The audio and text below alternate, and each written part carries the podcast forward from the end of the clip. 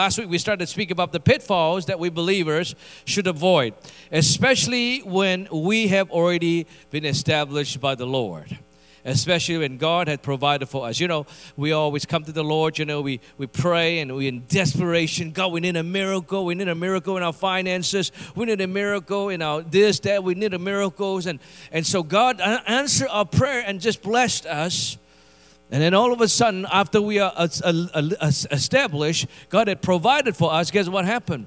We want to further establish ourselves. We want to buy some kind of insurance that we don't come to that place of desperation again. So we do this and different things. And that's what Jehoshaphat did. He, we learned that Jehoshaphat, in his desire to further secure the nation of Judah, he wanted to further establish himself. He did what would have eventually brought disaster to his own family, three to four generations down the line. Never mind about the fact that the entire nation of Judah got plunged into chaos, murders, confusion, and death.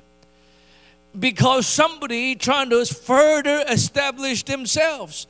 See, many of us are, are like that. We, we're the same thing.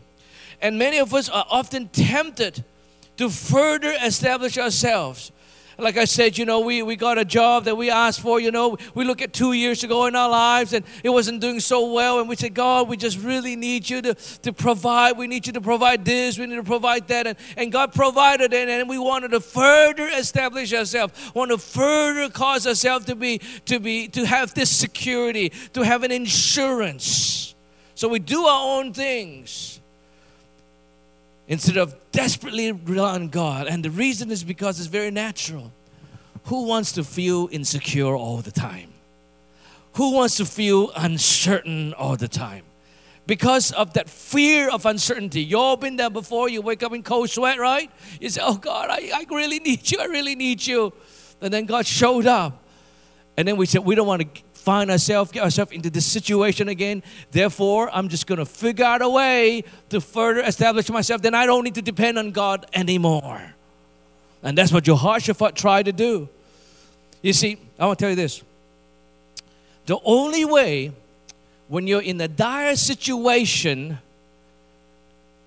and that you are not feeling stressful, the only way you can make that happen is when you have discovered how to rest in the grace and the goodness of God. Everybody say, rest in the grace and the goodness of God. You see, if you don't know how to rest in there, you don't know how to rest, you get all stressed out every time when the devil throw you a curveball, every time when there's an unfamiliar situation, unfamiliar circumstance, you get all, all you know, you, you get all excited and, and you forgot about how to trust God and you forgot how to rest. Resting is so critical. You know, I'm, my book is coming up. I was talking about it last week and we'll talk about it again. You know, it's coming in November, you know, it's about contending for rest. I'm going to do a series again on contending for rest because is a voice of this house. How do you stay in rest and experience miracle of God without getting excited, worry, and being anxiety? You see, that is the spiritual secret, if you may, how we can stay in rest and not worry about trying to re-establish or further establish what God had already established in our lives. If He had already provided for you, He already healed you one time, He healed you a couple of times, you don't have to try to re-establish or further establish you can rest in Him. And when the devil throws you a curveball and when things uh, happen around you, you don't you don't get caught up in it and get all excited and get distracted and get get off that road of rest and peace. And it's a discipline actually to rest.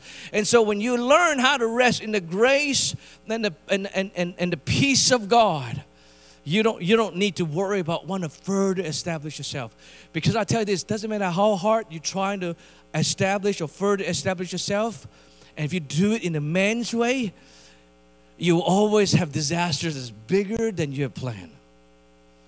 And situation will come your way that will just get you off track, get you off completely the rest of God.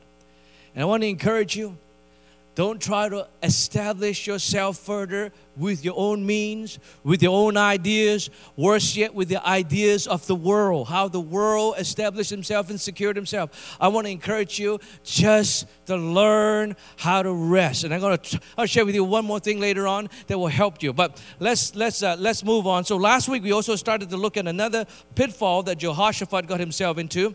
He was uh, being induced into a war that he was not supposed to fight in. It wasn't even his war.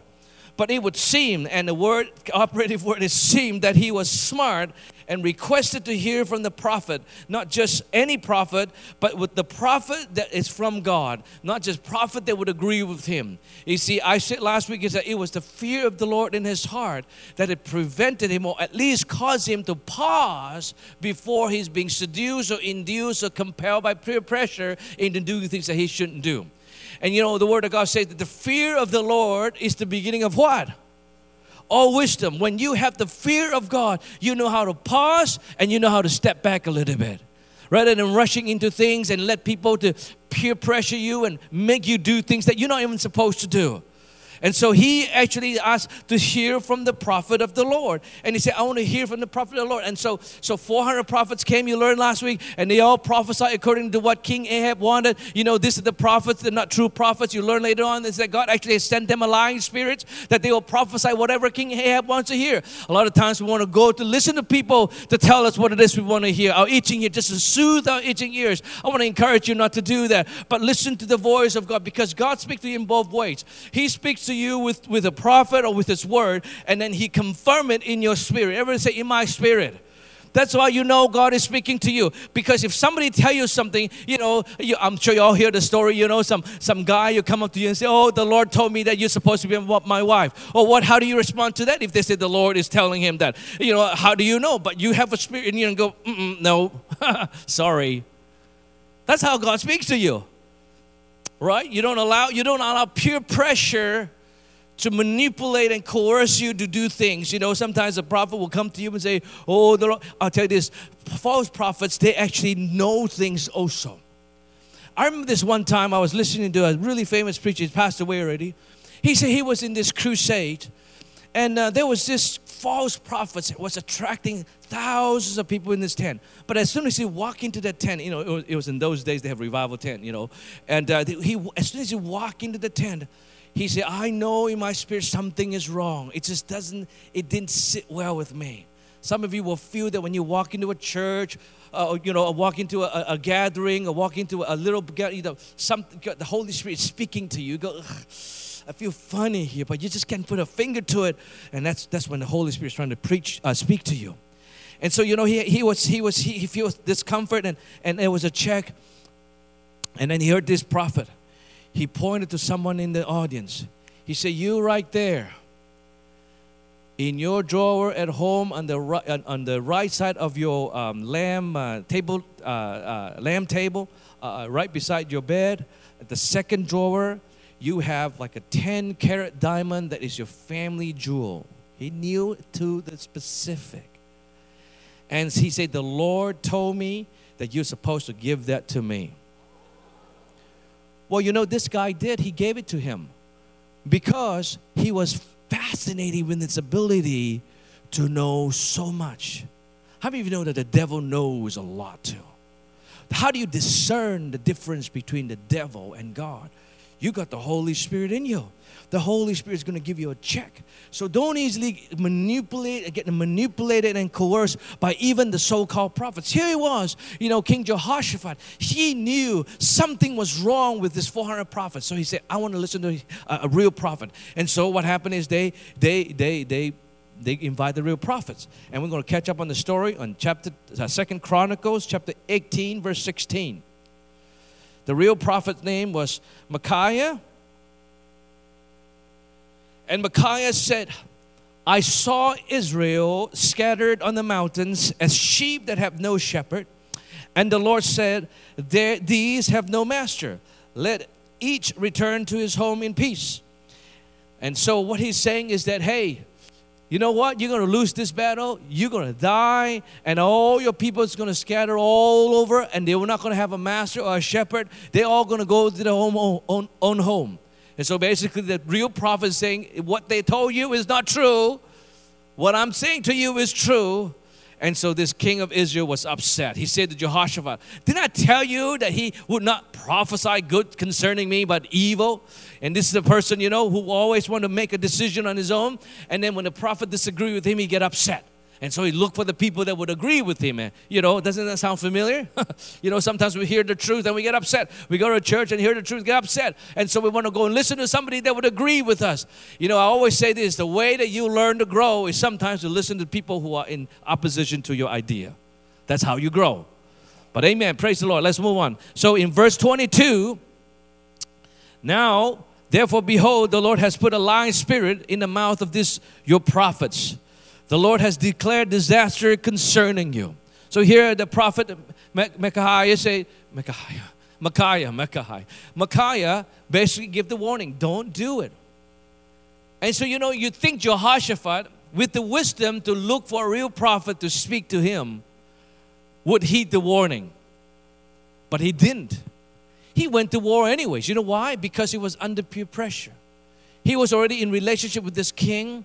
He already strong, formed a strong relationship. The in-laws now, he's got his son marrying his daughter, you know, and have this strong relationship. So how, how could he back, back down? You're going to learn later on is how to avoid peer pressure way before the peer pressure start. That is really not the form relationship. We'll get to that later on. So anyways, in spite of the true prophet warnings, they proceeded nonetheless. And if you I was there, I'd like to slap his face a couple times, like, hey, wake up, man, what's wrong with you?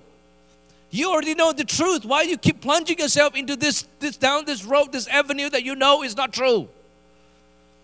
See, the God, the grace of God you learned this morning also exists in the Old Testament. A lot of people say, oh, grace is a New Testament thing, as if God was a monster in the Old Testament. No. You will see that God's grace is always at work. Everybody say, always. God's grace is always at work. His grace is even bigger than our mistakes. So you see, in um, the, the uh, uh, uh, Jehoshaphat, you know, he made a mistake. He followed the king of Israel that he was that he was not supposed to, and so he got involved. And worse yet, King Ahab was an evil person, like he didn't know, and he knew, and he still plunged his head to it. And King Ahab was devising a plan to protect himself and put Jehoshaphat in harm's way. So he said, I'm going to disguise myself like regular people so that nobody's going to chase me. Cunning, right? And you, Jehoshaphat, dress my, put on my royal robe. And you know, Jehoshaphat went along with it. It's like, hello, how stupid can you be? And he went along because why? Pure pressure. Everybody say pure pressure. He went along because of pure pressure. He had to. And so he went along. And verse 31, we, we, we, we get caught up in the story. As soon as the captains of the chariots mistaken Jehoshaphat as the king of Israel, they said, It is the king of Israel. So they turned to fight against him. So they thought, okay, now he's wearing that royal robe. Let me let us let's go pursue him. Right? So he's going to die for nothing.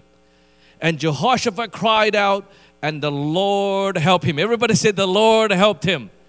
Do you know what the Lord wants to help you today? Even though you've made mistakes, He's here to help you. You just need to cry out to Him and say, Oh God, I'm sorry, I'm sorry. And this is what God did. He cried out, and the Lord helped him, and God drew them away from him. Wow, awesome drew trouble for as soon as the captains of the chariot saw that it was not the king of Israel, they turned back from pursuing him. Now, see, Jehoshaphat nearly died for nothing. He paid for the price because he nearly had to pay for the price with his own life just because he was not able to resist peer pressure. Friends, I want to encourage you to learn how to resist peer pressure, especially when your spirit is disagreeing with you of what you deci- of the decision that you're making. Learn to resist the peer pressure. You know, here Jehoshaphat nearly died for disobeying God, and the warnings that God had sent to him through pro- the prophet. And so, you know, he risked his life. He he risked his life, and when he cried out to God, God saved him. I actually had something similar, not death, but you know, some of you remember that before we went into this period of rest, you know, and and and, and my book is going to talk about the period of rest, right? The, the, the period of rest in this church, in my life, personal life, um, uh, the Lord said to me, okay, you need to shut everything down. So we shut down all the conferences. I, I call all the guest speakers and singers or whatever, whatever that we plan to come to this church. I said, hey, listen, we're going to have to shut everything down. I just felt the Holy Spirit was, was telling me that. But I couldn't do it for all the preachers because many of them, I know them really well. And uh, but you know, God gave me the courage, and, and so this preacher that I, I call, and he, he he's an older man, you know, and, and, and some of you who watch uh, you know uh, Christian television, you probably be very familiar with him. He's really well known, and and he already planned to come, and and I just couldn't tell him that I'm sorry I made a mistake. You can't come. I mean, you know, how, how, do you explain that, right? The Lord told me, and people go, yeah, whatever, right? So, you know, I just didn't know how to how to handle it. So I, I called him on my phone. I was like ready to tell him, hey, listen, we need to shut this down. I didn't have the courage. I felt the peer pressure. Other people were saying, oh, he's really good. You know, we got to invite him to come. And I couldn't say it. And I agreed to a date, confirmed the date as soon as I hung up, there was such a check in my spirit. You disobey me, son. I said, Lord, I'm so sorry. I'm so sorry. Just one more time. Just let him come one more time. Then, then we call it we call it quit, you know. But the Holy Spirit was checking me. So I say, God, I don't know what to do. I, I need your help. Two weeks prior to him coming, I was actually picking up my son at school. I remember that day very vividly. I got a call from him. You know, it's an Oklahoma number, so I got a call from him. And this older man, you know, he said, "Oh, Pastor Paul, I just I want to call you. I just really need to apologize to you." He said, "You know, you know that my son-in-law had passed away recently, and and uh, everything was fine. You know, my daughter took over the church, but she just called me yesterday in tears because she didn't know how to pastor the church by herself, and she really needed me uh, to go down there and help her out. So I, I, really need to take care of my daughter. I really, really have to apologize for the fact that I had to cancel my trip to Toronto you know, I, I, I stay cool on the phone. I say, oh, no problem, brother. Praise the Lord. You know, it's okay. I forgive, you know, just trying to be, play the bigger man, right? But inside, I was like, wow, yeah, baby. Thank you, Jesus, for saving me, you know. That was my experience. It was pretty fun, actually. So God's always in His grace will provide a way out. Everybody say a way out. When you and I want to follow with the Lord and follow His commands, sometimes because of peer pressure, we would succumb to it. But when you and I cry out to the Lord, He will always provide a way out that is beyond our ability to resist. Amen? So in verse 33 and 34, the king of Israel was killed in a battle as the prophet had prophesied and had warned. Now, let's go to chapter 19 Chapter 19 Jehoshaphat, the king of Judah, returned in safety to his house in Jerusalem. But Jehu, the son of Hanani, Hanan, Hanani, Hanani, the seer, went out to meet him and said to King Jehoshaphat, Should you help the wicked and love those who hate the Lord? Now, let me caution you a little bit. In our time today, the only enemy we have is the devil. There are people that are not Christians. They are not your enemy. Their sin is the enemy of God. Whatever that's driving their behavior, that would be the demonic spirit. They are the enemies of God. The system of the world, they are the enemies of, the, of, of God because they are under the control of the God of this world. Uh, John, uh, beloved, told us. So the system of the world, they're, they're the enemy. So we don't want to fall in love and help out the system of the world. But as far as people are concerned, they are not our enemies. So I know that in many circles, you know, we, we evangelical, even Pentecostal, we become very political because people disagreeing with our theology, disagreeing with our faith. We, Therefore, we have made them our enemy. I was influenced under that. So I look at all the people who are not Christians as my enemy at one point in my Christian walk with the Lord. I didn't understand the grace of God. I didn't understand the word of God said that while we are his enemies, he had died for me. And in other words, God had died for them also. How could they be my enemies if Jesus had died for them? I know they haven't made a decision yet, but they're not my enemy. The people who are atheists, the people who are who are who are under other religion, they're not my enemies. The system that is behind them that has deceived them, they are my enemies. So you and I shouldn't have an enemy because in some circle you be like us and them thing, you know, we, we, we just get involved and we're gonna talk about getting involved in the battle that we shouldn't be getting involved in, you know, get all worked up and all twisted in emotion, you know. I just want to caution us. Don't take this out of context and say that those people who are not serving God like the way I serve, they are my enemies. They are not our enemies. But we should not help the wicked and love those who hate the Lord, the system of the world. Whatever the devil is providing, we ought to hate sin. We ought to hate the system of the world, but we ought to love people. Amen. Can I hear an amen? Now I'm going to conclude with this. You say already? Yeah, I got three points I want to conclude, and I'm going to wrap it up. The first one we learn from this story is this don't allow peer pressure to cause you to disobey God. How do you do that? Because I tell you this peer pressure is very powerful. Peer pressure had made you and I do things that we regret. You have had friends some maybe even in church call themselves Christians, trying to manipulate you and put pressure on you to do things that you don't want to do. But hey, because you are under peer pressure, you can't help it. Like Jehoshaphat, he was under peer pressure even though he was warned. He knew he shouldn't do it. He did it anyways. Why? Peer pressure. Now, the way to avoid peer pressure is this. While the world, the people in the world, they are not my enemies I will be very cautious to engage in relationship that would eventually cause them to use my relationship as peer pressure to pressure me to do things that I shouldn't be doing. Avoid relationship that are in disagreement to your conviction that would eventually manipulate you and coerce you to do things that you do not want to do. And so the brothers and sisters of the Lord, you know, who loves God, they, they're the best. You come to church, you know, you go into small group, you're in a relationship, and so they believe what you believe. They believe in the in the grace of God, they believe in the goodness of God, they believe in faith, you know. You walk with them and he'll encourage you. Right? So be aware of that. Don't allow peer pressure to cause you to disobey. Go number two is that there's a risk of being caught in the crossfire while the harm may have been meant for someone else. Many of us get involved in battles that we shouldn't get involved in. I'm going to talk more about it. But you know, when you're involved in somebody else's battles, there are risks that you're going to get caught in a crossfire. You know, I talk about. I'll talk about. A uh, next point is don't get involved in battles. You see, there will be friends that will come to you and gossip about somebody else's problem to you or their own problem, their contention with another brothers or sisters with you.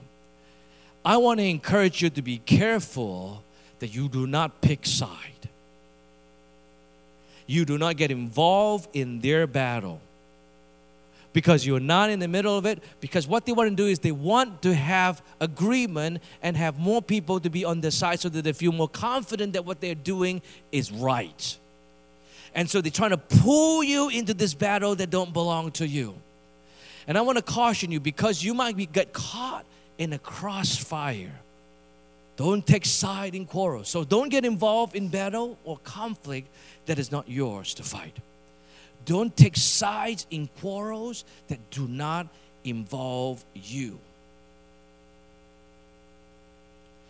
Don't get involved your emotion in the battle or fights that have nothing to do with you. There are people that easily invest the emotion in a person, in a team, in an individual, in a political party easily. And so they get all worked up in the battles that, you know, don't even belong to them. I was reading a news article. There was this woman, prominent woman actually. She was saying that she has been in insomnia, not able to sleep since Donald Trump become president. I was like, what? How do you square that? You know, if he wins or loses, he ain't going to be the president or the next secretary. You're just an ordinary citizen. She has nothing to do with any of the political party, and yet because she got so caught up emotionally about against uh, being against this individual, she said, "I had not been sleeping well for two and a half years since he became the president." I was thinking to myself, why are you getting involved? In, I know worse yet, there are people in this country that cannot sleep because Donald Trump is in the White House. They get themselves involved in a battle that they shouldn't even be fighting in. Many of us are getting involved in battles that we're not fighting in because we readily avail our emotion. We invest our emotion in things that we shouldn't be investing in. Think about the things that you're investing your emotion in right now that you shouldn't be investing in. Is there any quarrels that you've invested your emotion in? Oh, divest yourself from it, man. Uninvest your emotion. Because when you invest your emotion in the fight, then you are part of the fight. Stay out of the fight. Get away from the fight. Don't have to take side. Don't have to be the judge. You know, there always there's always two sides to the story. Right? I'm sure the individual who shared their problem with you are very sincere about the fact that what their problem is is true, is real, and they're 100% right. I'm sure they sincerely, sincerely believe that's true. But there's always two sides to the story. So instead of quickly investing your emotion in one side or the other, be wise. Don't get involved in the battle that don't belong to you. You know, I know that, you know, many of you are NBA, you know, Raptors, you know, fan, right? And then, you know, you have sleepless night because they were fighting their way to become the NBA champion. You know, first of all, they get the, the, the division and then they, they go into the semifinal. And then every step of the way, the people that cannot sleep. And the guy who is making gazillion of dollars, he's not even with this team anymore. And that you're picking side and you're investing it. You say, that's my team. Well, good for you. How much of a dollar did you get out of this whole deal? Well, think, be wise, right? Yes. You say you're such an unloyal fan. You're probably right. I'm not a very loyal fan at all. When my wife is like screaming downstairs with my son, you know, oh, Raptors, I was like, all the way to the end, actually. I have made a decision because in the past, you know, I don't know about you, I always feel like any team that I invest my emotion in, they always lose. So, for the sake of Raptors, I was telling my wife, you don't want me to invest my, my as soon as I cheer for them, they're going to lose. You know, the Leafs, the, the Jays, you know, every time I get excited about them, boom, they lose, right? So I said, okay, I'm not going to, I'm actually going to talk bad things about them and then they won. You know, it's like, oh, praise the Lord, you know, you should thank me, you know. But really, seriously, a lot of times we get involved in battles that really don't belong to us, fights that don't belong to us, and we get all worked up oh excited. Watch this. Don't fight the battle that belongs to Jesus. What are the battles that you have vested your emotion in that belongs to Jesus? Your righteousness, your sickness, you know, the other week, last week, I was leading worship. You know, I was talking about people getting all frustrated, and sometimes I feel frustrated that God doesn't answer my prayer. Why, why, why, why, why? And then this week, you know, and then I said, okay, you know, I have resolved that faith is to believe even if God doesn't seem to be answering a prayer. Remember I said that? Hebrews, uh, you know, chapter 11, 12, talk about the, the hero of faith, you know. The Bible said all of them, you know, done amazing miracles, but none of them seen their promises come to pass. In context, talking about Jesus in their lifetime. Their, their prayers, their, their hope, their dreams, their promises never come to pass, and yet they still believe. So I say, God, I'm going to resolve to believe in you in spite of what I don't think you are doing that you should be doing, and, and, and I'm going to believe, I'll stay in, in, in faith. And then this week, the Lord told me something. He said, You know, I can help you, All you have to do is just withdraw your emotion from the battles that don't belong to you. Or there are a lot of battles that I fight in that actually don't belong to me. So, you know, I would pray for people and I get fearful. Is it going to work? Is it going to work? Is it going to work? What am I doing? I'm investing my emotion in this process. Stay neutral. Praise God, man. Hallelujah. It's on you, Jesus.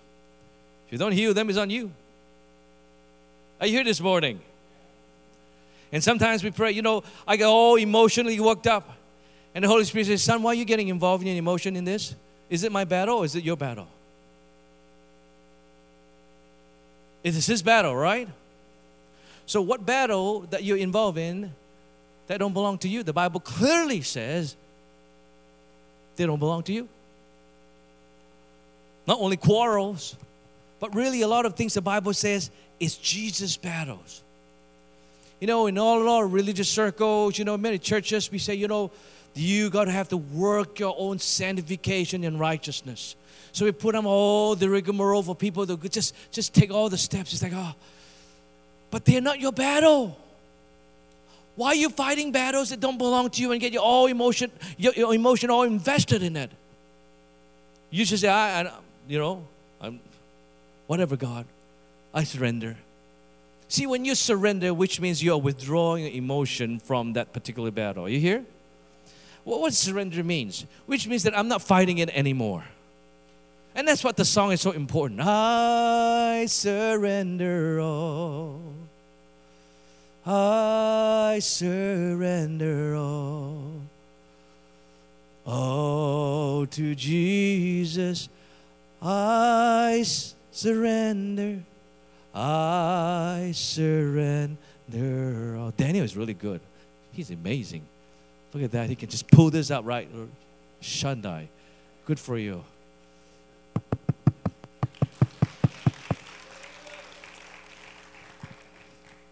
surrender. And on this song in the old days, people are saying, surrender your house to the Lord, surrender your future. It's true, right? Because if you surrender all that you have your emotion invested in, nothing can hurt you, nothing can wreck you, there's no surprises.